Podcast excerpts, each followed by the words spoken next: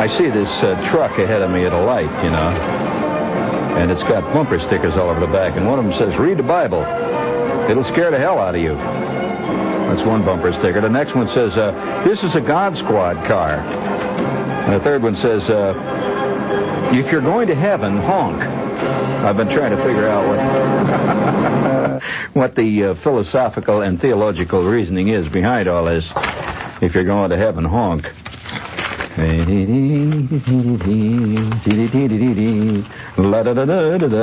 The eyes on the world and the news and the tentacles of existence are upon you, friend. Uh, oh, uh, one more cultural note before we get started here tonight. Good evening, Ed. Glad to see you. Hello there. And I'm here, the star of the show. I'm ready to go. And uh, I have a few cultural notes. One of them is uh, important cultural note. I'm glad to see that the cockroach has at last become legit. Uh, the uh, cockroach uh, is now the subject of a new exhibit at the Museum of Natural History. And it's entitled The Cockroach is Here to Stay. We might as well accept it. And uh, the uh, the uh, theme of the show is the cockroach, past, present, and future, the history of and the genesis of the cockroach as we know and love him. By the way, that also brings up another cultural note related to the cockroach, and that is that I just was visiting in Baltimore a couple of days ago, and I noticed with great interest that Baltimore has not only accepted the presence of the cockroach as an entomological fact of life, it uh, now has, and, and it was going in full blast when I was there, a cockroach show. Where if you have a particularly interesting breed of cockroaches that you're growing under your sink, uh, you can bring your own cockroach there, and they they're judged uh, just the way other great breeds are judged on uh, agility, uh, various other aspects of the cockroach uh, quality. And I don't know. I'd like to talk to the winner you know, who grew this great cockroach, magnificent cockroach. And uh, by the way, there is new, uh, now a cockroach breeders society, which has uh, been announced recently. Uh, where yes, where cockroaches are bred for interesting color, uh, and of course, there's an AKC. You could have your cockroach registered and have a number, which uh, I think is all part of the uh, part of the. Oh, one more one more cultural note that we have to bring out for those of you who are interested in history. Where I I feel very classical tonight. I uh, this is a classical night. Now, how you feel when you uh, the sense of history. Uh, the sense of the great march of mankind towards the eventual uh, unbelievable, uh, beautiful goals that we're all aiming towards, right, gang? We're all aiming towards that great goal, whatever the hell that is, and uh, and it, it, it engulfs everything: the pyramids, uh, the King Tut's tomb. Uh, oh, uh, by the way, uh, speaking of cultural notes, would you please give me a little classical music there, please?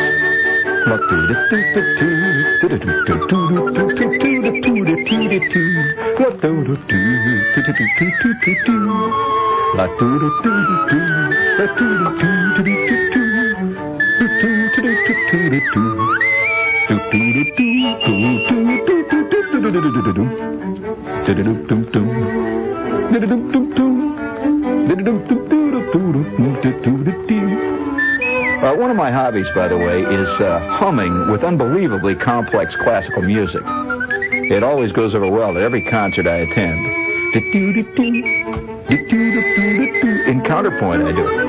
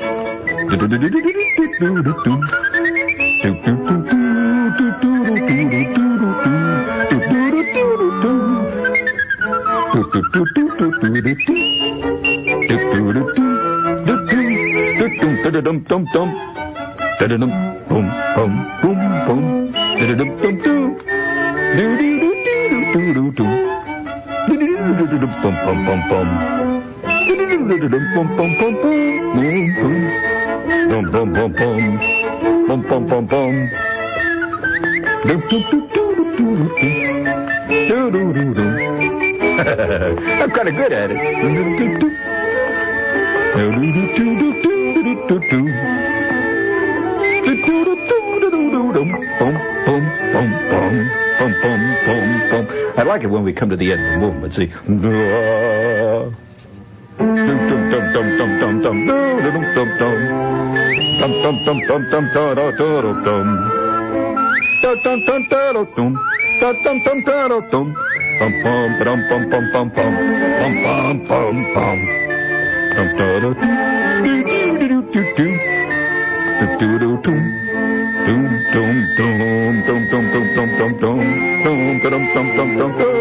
To the end of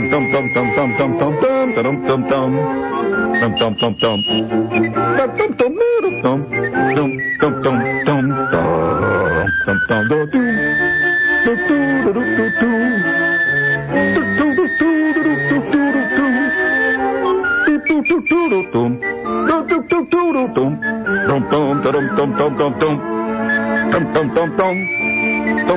See.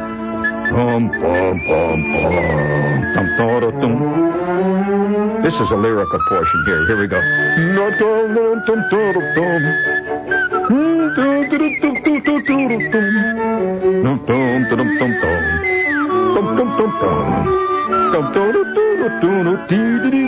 Thank you. Thank you. That's very good. That's a little culture today. Uh, did you like that? I thought you would. You have a classical mind. But uh, I, uh, yeah, there's a certain kind of mind that sees things in terms of balance. Uh, you might say natural composition, the Greek ideal. You know, mind. I bring these wonderful things into play here. You know what is it, the Greek ideal, don't you? That's, uh, you know what a Greek ideal is? The perfect glass of Retsina. That's the Greek ideal. Perfectly chilled, exactly at the right point of its resonance impossibility. These are all classical and, uh, I might say philosophical concepts, which I'm sure you're interested in tonight. I did want to uh, mention, however, though, that as part of the marching culture of our time, we'd like to salute a recent graduate. Sorry that, uh, a summer school graduate, a recent graduate from one of our leading high uh, cultural institutions. It happens to be the Ohio Wesleyan University. And uh, I see Axis Sally just graduated. Did you ever hear of Axis Sally? Well, you've all heard of Tokyo Rose. Well, Axis Sally was the uh, Germanic, or let us put it this way, the Middle European uh, counterpart of uh, Tokyo Rose. Axis Sally just graduated at the age of 71. And uh, significantly, she took her degree in speech. And it was speech originally that got her into a hell of a lot of trouble. But uh, she took her degree in speech and, has, uh, is, and is now doing Shakespearean readings. So uh, the culture marches on. I, I kind of feel good about that in a way. I like to see people improve their lot in life. Axis Sally, you ever, you ever hear of her? You know? Well, she broadcast from several very infamous radio stations in Europe. And uh, you know what she called herself uh, on the air? She didn't call herself Axis Sally. This was a name that uh, that uh, you know bad people, as she put it, uh, called her. Actually, what she called herself was Midge at the mic. Specialized in Bing Crosby records. She really did. And uh, did pretty well for a while there, but then, of course, everything happened. You know how it is. I mean, you work for an outfit, it comes and goes. Uh, we also would like to mention, uh, too, that, that we'd like to salute the guy that came down in a balloon the other day. Uh, that was predictable. Anybody knows much about flying can predict he's going to come down. he ain't going to go very far. But uh, that's the way it goes. Uh, one thing about the romantic spirit of our times, and uh, I hate to be the killjoy. Shepherd is known primarily in many circles as a major professional wet blanket of cosmic, of uh, cosmic wet blanketness. And uh, I hate to say it, but one of the, uh, I suppose you might say, characteristics of a time in which we blend both barbaric, ancient uh, uh, attitudes. I think Attila the Hun would have felt pretty much at home today. A few years back, he would have been a little embarrassed, but Attila the Hun could walk right down Greenwich Street today and never get a second glance. Well, you agree, Jerry? I mean, in his native costume, which included, you know, with the helmet with the horn sticking up the top and all that. In fact, a lot of people would stop him on the street and say, "Hey, man, where you get the groovy hat?" And uh, and uh, you know, of course, Attila then would club him at insensibility, which should only be accepted on any uh, major village street as a normal form of greeting. Uh, you know, you got to protect your own. And uh, I suspect that Attila the Hun would not feel it out of, out of touch with a civilization where astrology is taken seriously and uh, where uh, various metaphysical concepts are, such as witchcraft are coming back into great vogue. He wouldn't feel out of place. He'd buy that. I'm, wait, I'm waiting for a few ceremonial burnings at the stake, which uh, uh, I, I'd like to see them bring back the stock you know, fling this guy right in there, his feet sticking out, you know, with a piece of wood and all that, you know, uh, that that might uh, that might straighten out a few politicians, you know, throw them in the stock. Uh, the thumb screw is kind of good too. I I uh, I uh, think that uh, that's a that's a exciting one. Uh, it was quick acting too. Uh, that's a goodie. Although there's others that are that are in in some ways more spectacular ultimately, but in the beginning they're kind of slow. For example, the rack.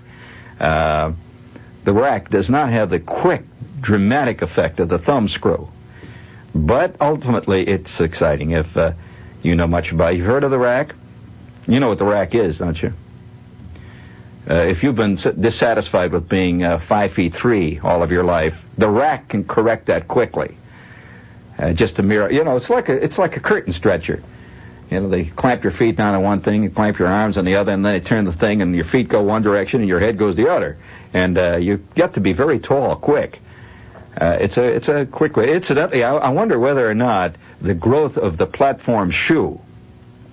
Uh, I, I saw one girl today walked past me, a very tall, thin girl, and it wasn't until she got maybe 15 or 20 feet past me I realized she actually was four feet nine, but she had on seven foot platforms, which she was teetering down the street in. Uh, unfortunately, uh, she got caught in a nasty crosswind at 10th Street and uh, she was toppled over heavily into the curb. I picked her up, and she gave me, uh, oh, I'll tell you, uh, she was not quite the master of profanity, but she tried hard. And uh, I, she had platform shoes though that were so high that they had handholds going up the side so she could get up to the top and strap them on. This is WOR New York, friends. And uh, yes, it is. There's no question about it. And we're an RKO General Station. We say proudly and ringingly. My George, uh, would you please hit the money button? One thing we're known for. Hit it, please. Please, uh, thank you, Ed. Uh, there it goes, into the slot, and here it comes. They say there's a time in life for everything. Yes, there is. For That's Dubonnet, true. the time is before. yeah, before what? Before George. it's time to think about La-da-da-dee-dee-dee-dee-dee. the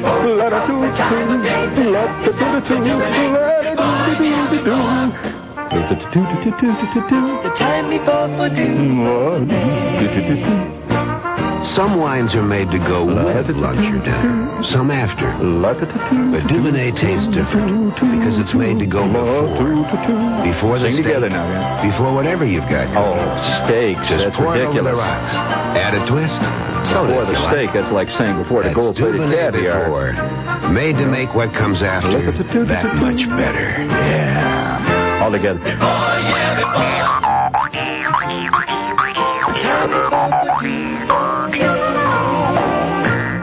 The Dubonnet Company, New York, New York.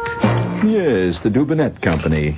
Uh, let's see. We have here uh, a couple of other goodies to lay land. Yes, uh, you have you seen those uh, shoes that are so high you got to climb up the side to put them on? Yeah, they got little handholds, little little pegs sticking out like telephone poles, you know. And uh, I I wonder whether or not uh, this is a subconscious desire for people to be bigger than they are. Uh, because after all, you know there's a there's a theory about fashion that says that fashion follows subconscious desire. Listen carefully, gentlemen. Fashion follows subconscious desire. And that means that uh, if uh, you uh, if uh, you say, for example, happen to be inextricably drawn to uh, wearing a leather cloak that covers you from head to foot and has little eye holes for you to look out of. And uh, your shoes consist of large, clanking, uh, hollowed out iron ingots. Uh, you have a subconscious desire, friend, uh, to uh, to dig a hole and hide in it, and uh, this uh, this uh, is not necessarily a uh, a facetious remark, and I wonder whether or not, uh, since it is a fact that almost everybody today, you know, whatever you see uh, models, uh, when you see uh, when you see pictures, uh, you know, in the elegant, uh, the Vogue, Mademoiselle, 17, Charm, all those various type magazines. All these girls are 19 feet tall and, and maybe have waists of about, uh, you know, six, seven inches. You seen that? Well, it ain't easy if you're four feet three to achieve this. Now, if you can get a seven foot high pair of shoes, you have almost done it. And uh, it's, it's all subconscious as they go teetering down the way. But uh, our subconsciousness is so dull. We've got to speak of the conscious and the here and now. And what is it that's here and now with us at all times, clinging to us like barnacles? You're right. Commercials. Hit it is. Serpico was a cop. Serpico is a Mean book. cop. The new national bestseller about Frank Serpico, the honest cop who almost died to stay that way. the cop who triggered the Knapp Commission and blew the lid off police corruption in the Oh. New York City police force. Superman. The cop who defied the system.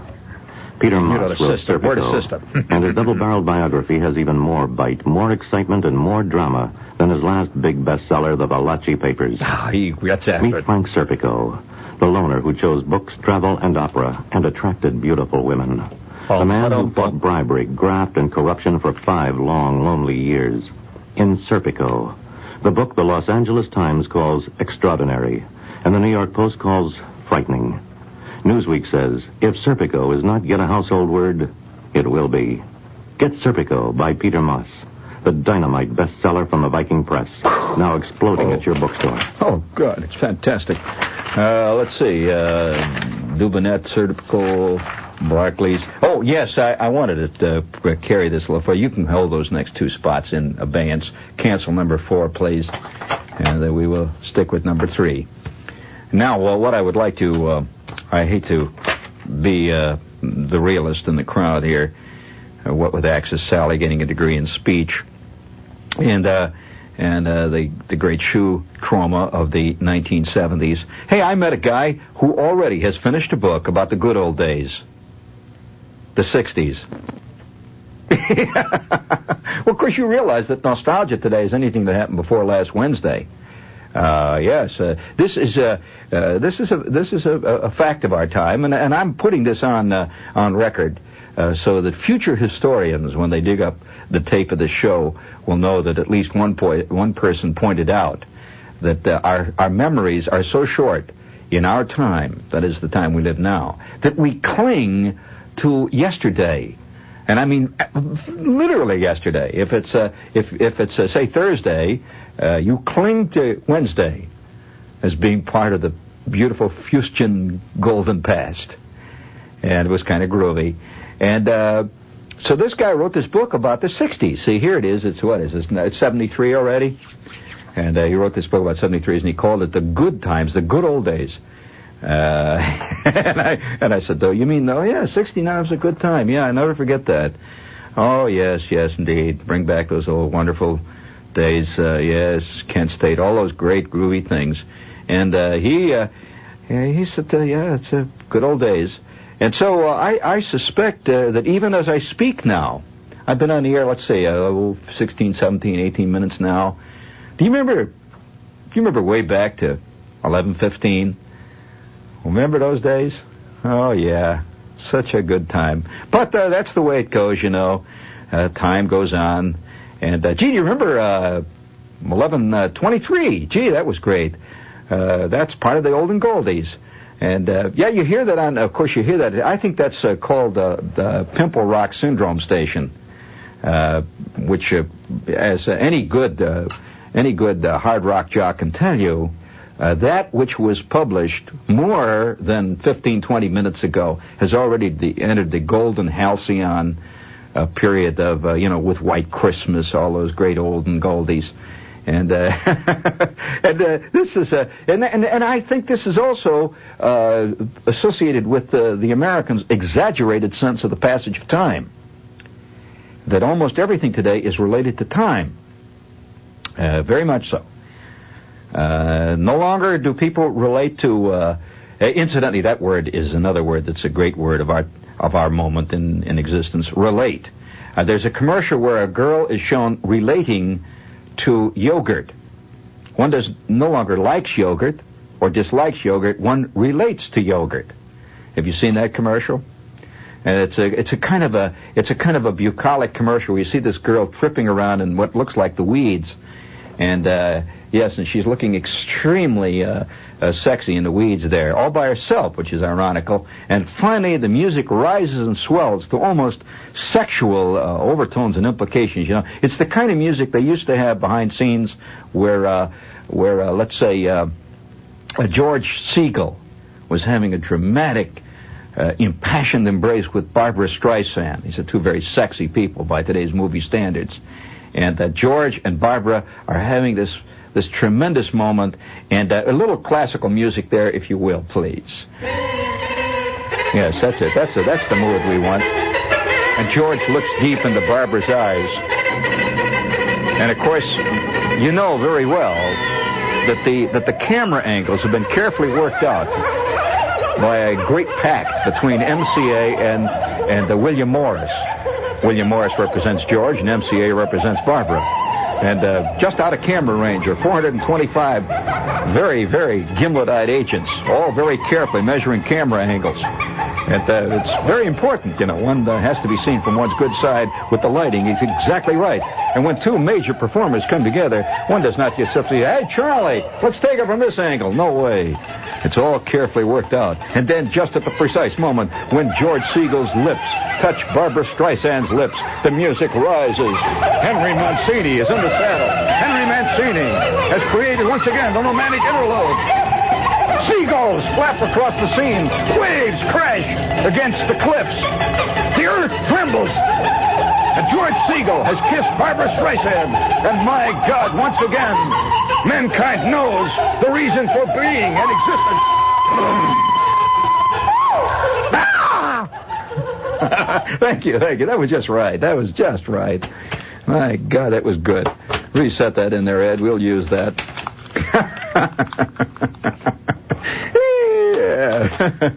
well, lay a little goody on him there uh, to show him Shepherd can still do it. And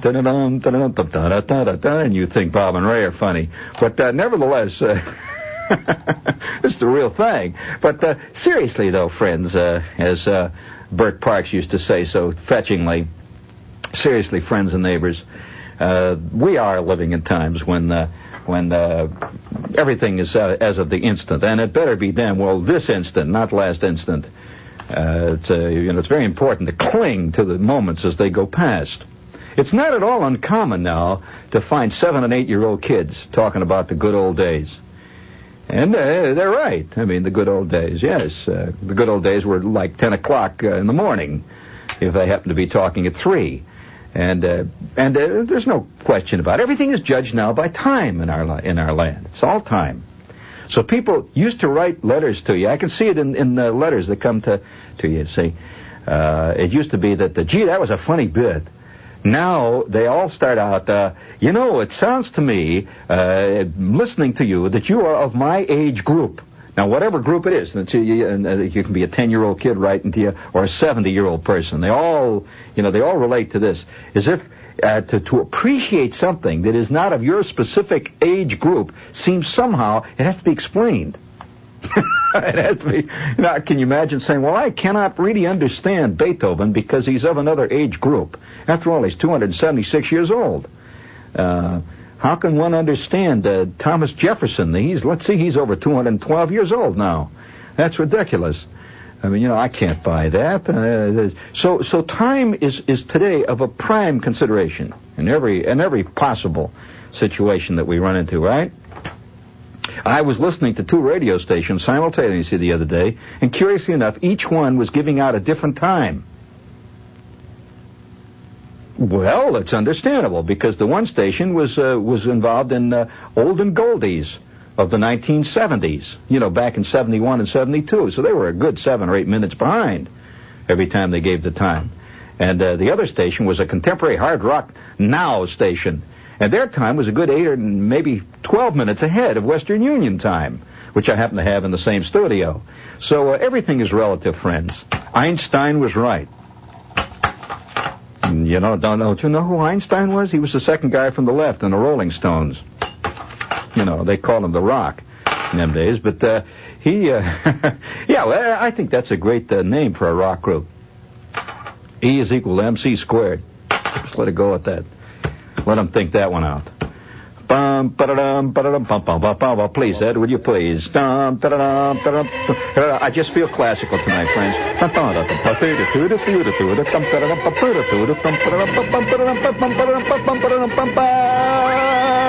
Here we go now.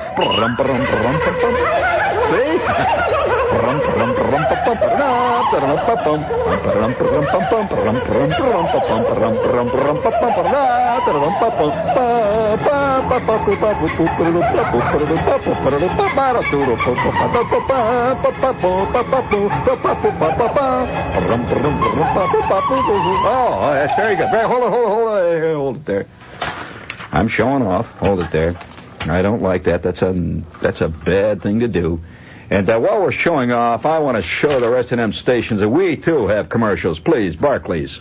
Don Criqui for Barclays Traveler's Checks, talking to Mrs. Nancy Paget of Manhattan. Oh yeah, I know her. Have you used Barclays before? Yes, for several years. Uh, I find them uh, a better uh, received check than the checks that I used to use. Where are you going on this trip? We're going to France and Morocco in June and May, and then in July we're going to Russia and Yugoslavia. Better take your tin hat. Barclays are acceptable everywhere you've A lot been. of Yes, as a excitement matter of over fact, there I was these days. surprised when I first bought them. I didn't think Especially they would around be. Morocco. I We know that place. Had no problems anywhere, and uh, they seem a bit more prestigious than the other checks we used to use. You've never had any problem with Barclays. Those old dollars, you know, they don't make it Prestigious anymore. and acceptable everywhere. No problem at all, and we've been in some very wild places. Oh, yeah, oh, Turkey, Yugoslavia, Bul- Bulgaria. Uh, we've used them without a problem all over the world. I can hear a Bulgarian hearing his place referred to as a wild place. On Long Island, Barclays Travelers Checks, and it's spelled with a Q-U-E, are available free of charge to their customers only at Dollar Savings and Loan in Malverne. Expressway Federal Savings and Loan, Lake Ronkonkoma. Lake Ronkonkoma. There is such a lake? No, it's Lake Ronkonkoma. That's right, I'm sorry. Have to maintain the correctitude here. Uh, while we're on the subject of uh, of the balloon, do you mind if I bring back that terrible balloon? You know, the guy to come down. But of course, this is part of the romance of our time. People believe they can do anything. Uh, and uh, I guess it's the Jonathan Livingston Seagull syndrome. Now, I don't know whether you know anything about seagulls, but seagulls don't have to practice the way that book pretends they have to do to learn how to fly. They fly just naturally. They do. I'm sorry, Mr. Bach. Uh, seagulls fly, and they, they don't take the facetious view towards flying that you do. You know, practicing stalls and uh, practicing chandelles. They just do it. And I say this as a licensed pilot. And uh, that is not to say that flying is not practical, nor fun. It is both. But uh, then again, on the other hand, uh, you can also stand on your head. Some people get very good at standing on your head. Now, that does not necessarily mean that this is the a natural attribute of man to go around, you know, balanced on his head. No way. But you can get very good at it, and quite graceful. You know, watch this. Whoop, whoop, and up you go on top of the head there, and uh, say, hey, whoa, all right, now balance them footballs on my feet. Whoop, whoop, whoop, one, two, three, up, alley oop. All right, you can do all these things. Practice, stick to itiveness. But it doesn't prove a damn thing, except you learn how to stand in your head. My Uncle Carl could tear the Chicago phone book in half. Now, the Chicago phone book weighs roughly like twice the Manhattan phone book. Did you know that? Well, because they have a Chicago phone book. Here we have Manhattan, Queens. We have it all divided up, you know. There is a Chicago phone book that takes seven men and a camel to carry around. Because they don't, you know, they don't pretend. They don't divide their town up in all little places, you know, like Oak Park phone book, uh, Lake Forest phone book, uh, uh, you know, a South Side phone book, Loop phone book, nothing. They, all, they, they got a phone book. And some people just lay a slab of Formica on top of it and makes a damn good coffee table. Now, uh, when you tear a Chicago phone book in half, you're tearing a phone book in half, man. And my Uncle Carl used to stand up, and any time the party got dull, say, hey, watch this! And he'd grab the Chicago phone book. And the people say, he's going to tear it in half. Look at that. But you can't do it. Oh, no, he'll never do it. Chicago phone book torn in half. Of course, it plays hell if it's your phone book. From that day on, you got to look up the numbers in two halves of the book. But uh, nevertheless, this plagued the Chicago phone company for years. Guys like my Uncle Carl used to use it to demonstrate manual dexterity and superior talent. And uh, he did it. He practiced it. And you know how they beat that? Well, the Chicago Phone Book Company came out with a phone book that had a dotted line around it. And it said, tear here. And uh, it just killed the whole act. Because, you know, a three-year-old kid could tear it. You know, they had it perforated like a check. Like that. Well, that ended it. And uh, all I got to say, all I got to say is that's the way with life, you know. For every action, there's a reaction, right? Yes, sir. Man must continually cover up his tracks. And so uh, this poor guy with the with the balloon, uh, he's out there. You know, he came down. He's all you know, he's all right. But uh, he, all he could have done was to go to any any any nearest pilot, and he could have told them. And I told you beforehand, didn't I, Jerry? Right. And uh, you know, and, and and anytime any guy takes off in defiance of all the various physical forces with some fat-headed remark that says, man has always wanted to just take everything and pack it all in and reach for the stars. You know that guy ain't going to make it.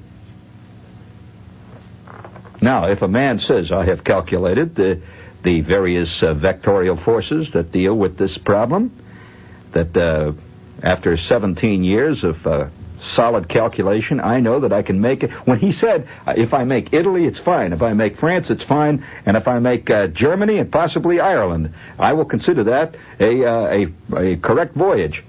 He ain't going to do it. Are you aware that when Lindbergh flew the Atlantic, every last ounce in that airplane was calculated down to the mini ounce. In fact, even so much that they weighed the weight of the chicken sandwich that he carried with it. Did you know that?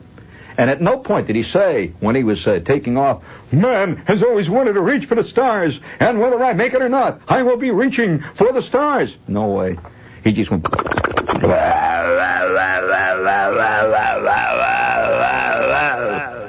That was it. He knew what he was doing. Now, uh, I learned this very early in life that uh, to do something that involves a scientific, uh, a scientific and and I might also add, since science is basically a a system of putting into classification the various physical forces that we have around us. That's what science is. An attempt to know and put them into a workable classification system. That uh, very early in life, I learned a lesson which has never left me. And it involved that romantic concept of, gee, wouldn't it be great to build an airplane in the basement and take off, flapping your wings? Oh, in fact, uh, there is a current belief among uh, among a lot of people. Gee, wouldn't it be groovy to learn how to fly a glider, to soar?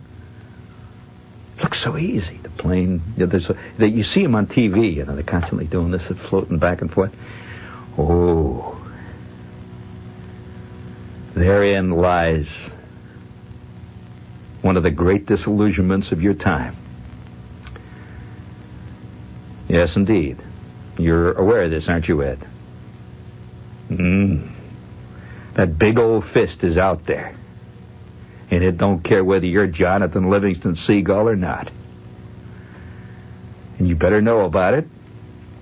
And how I learned very early uh, this uh, I'm about to tell you a grisly story, so make sure that the kids have been have been hammered into insensibility, and uh, and uh, have have uh, have a little uh, have a little uh, softening of the blow here, because man is a romantic creature, and I'm not anti-romance. Oh no, no way, no way.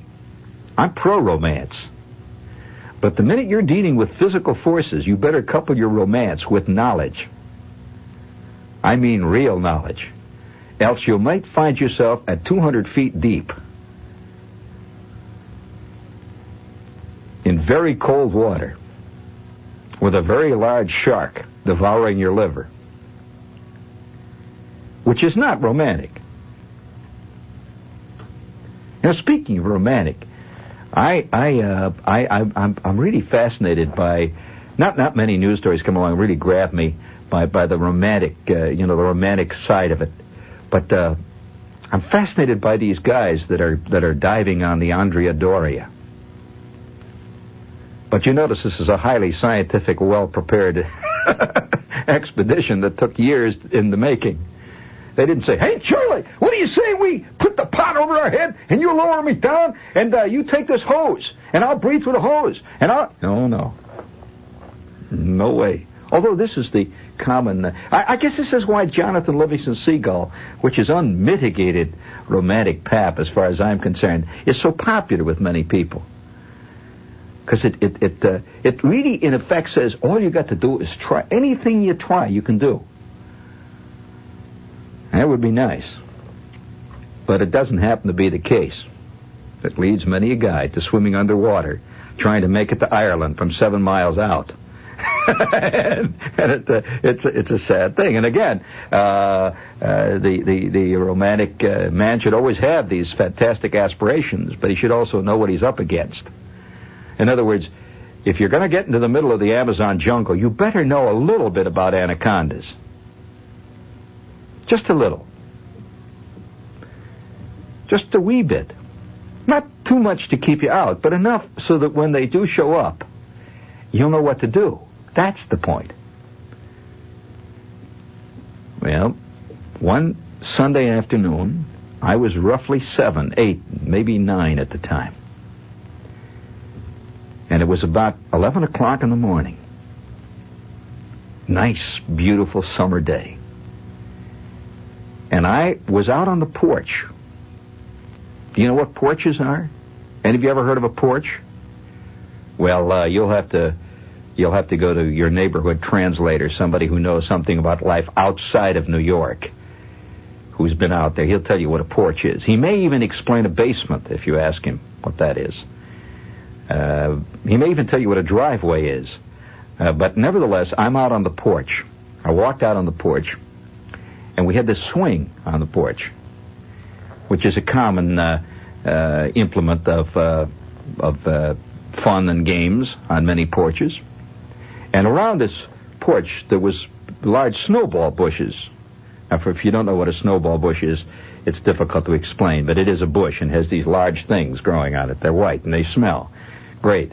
And uh, you walk out, and it was a beautiful day. It was 11 o'clock in the morning, and I had no idea where I was about to go, but I do know it was Sunday when I saw a sight which has remained in my consciousness like it's been printed on, on an eternal Kodachrome slide. I walked out, and and uh, the the street that we lived on was a kind of a wide street at that point, concrete, you know, big wide street and there was a house across the street from us and a couple of houses down and, you know, a little vacant lot and houses all around. This was not the country. People have an idea. I grew up in the country. If you call Newark the country, okay. So I, I walked out on the porch and I could smell the snowball bushes and, and, and, and all of a sudden I hear around me, I, around me, I, I, I'm conscious of this, of this noise. It seemed to come from all directions. It was a low, mm, it's getting louder. Mm,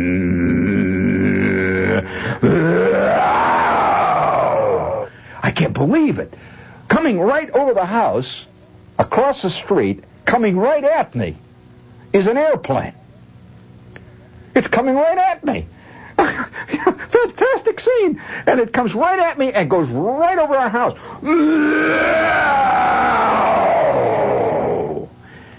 It roared over the top of our house, directly over my head, about nine feet above the roof. It was unbelievable. And of course, instantly, people, you hear people are, hey, whoa, ah, they're yelling all, and, and it seemed like it was everything hung for a second. And as that plane roared over, it's there was a silence then, and then, boom!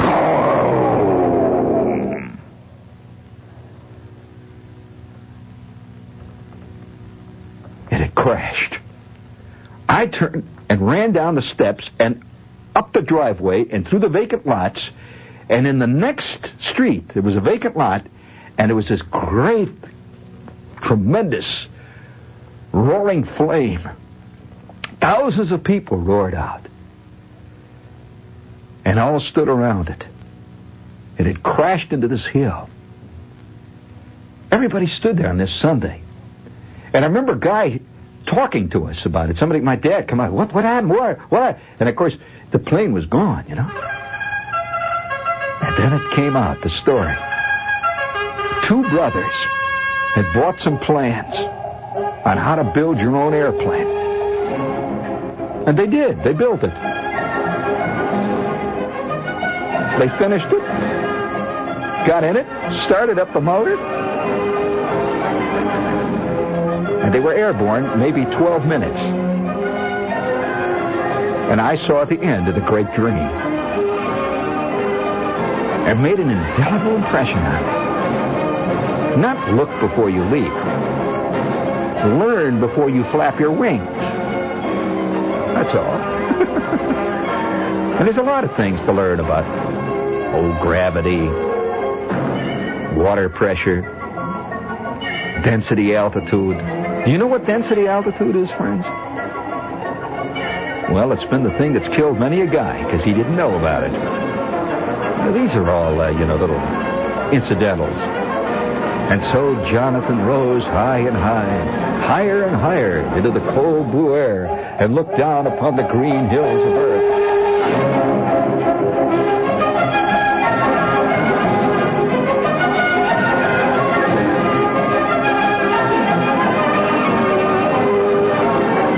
Send just 25 cents for the completely detailed plans and instructions, satisfaction guaranteed, or your money back within 10 days.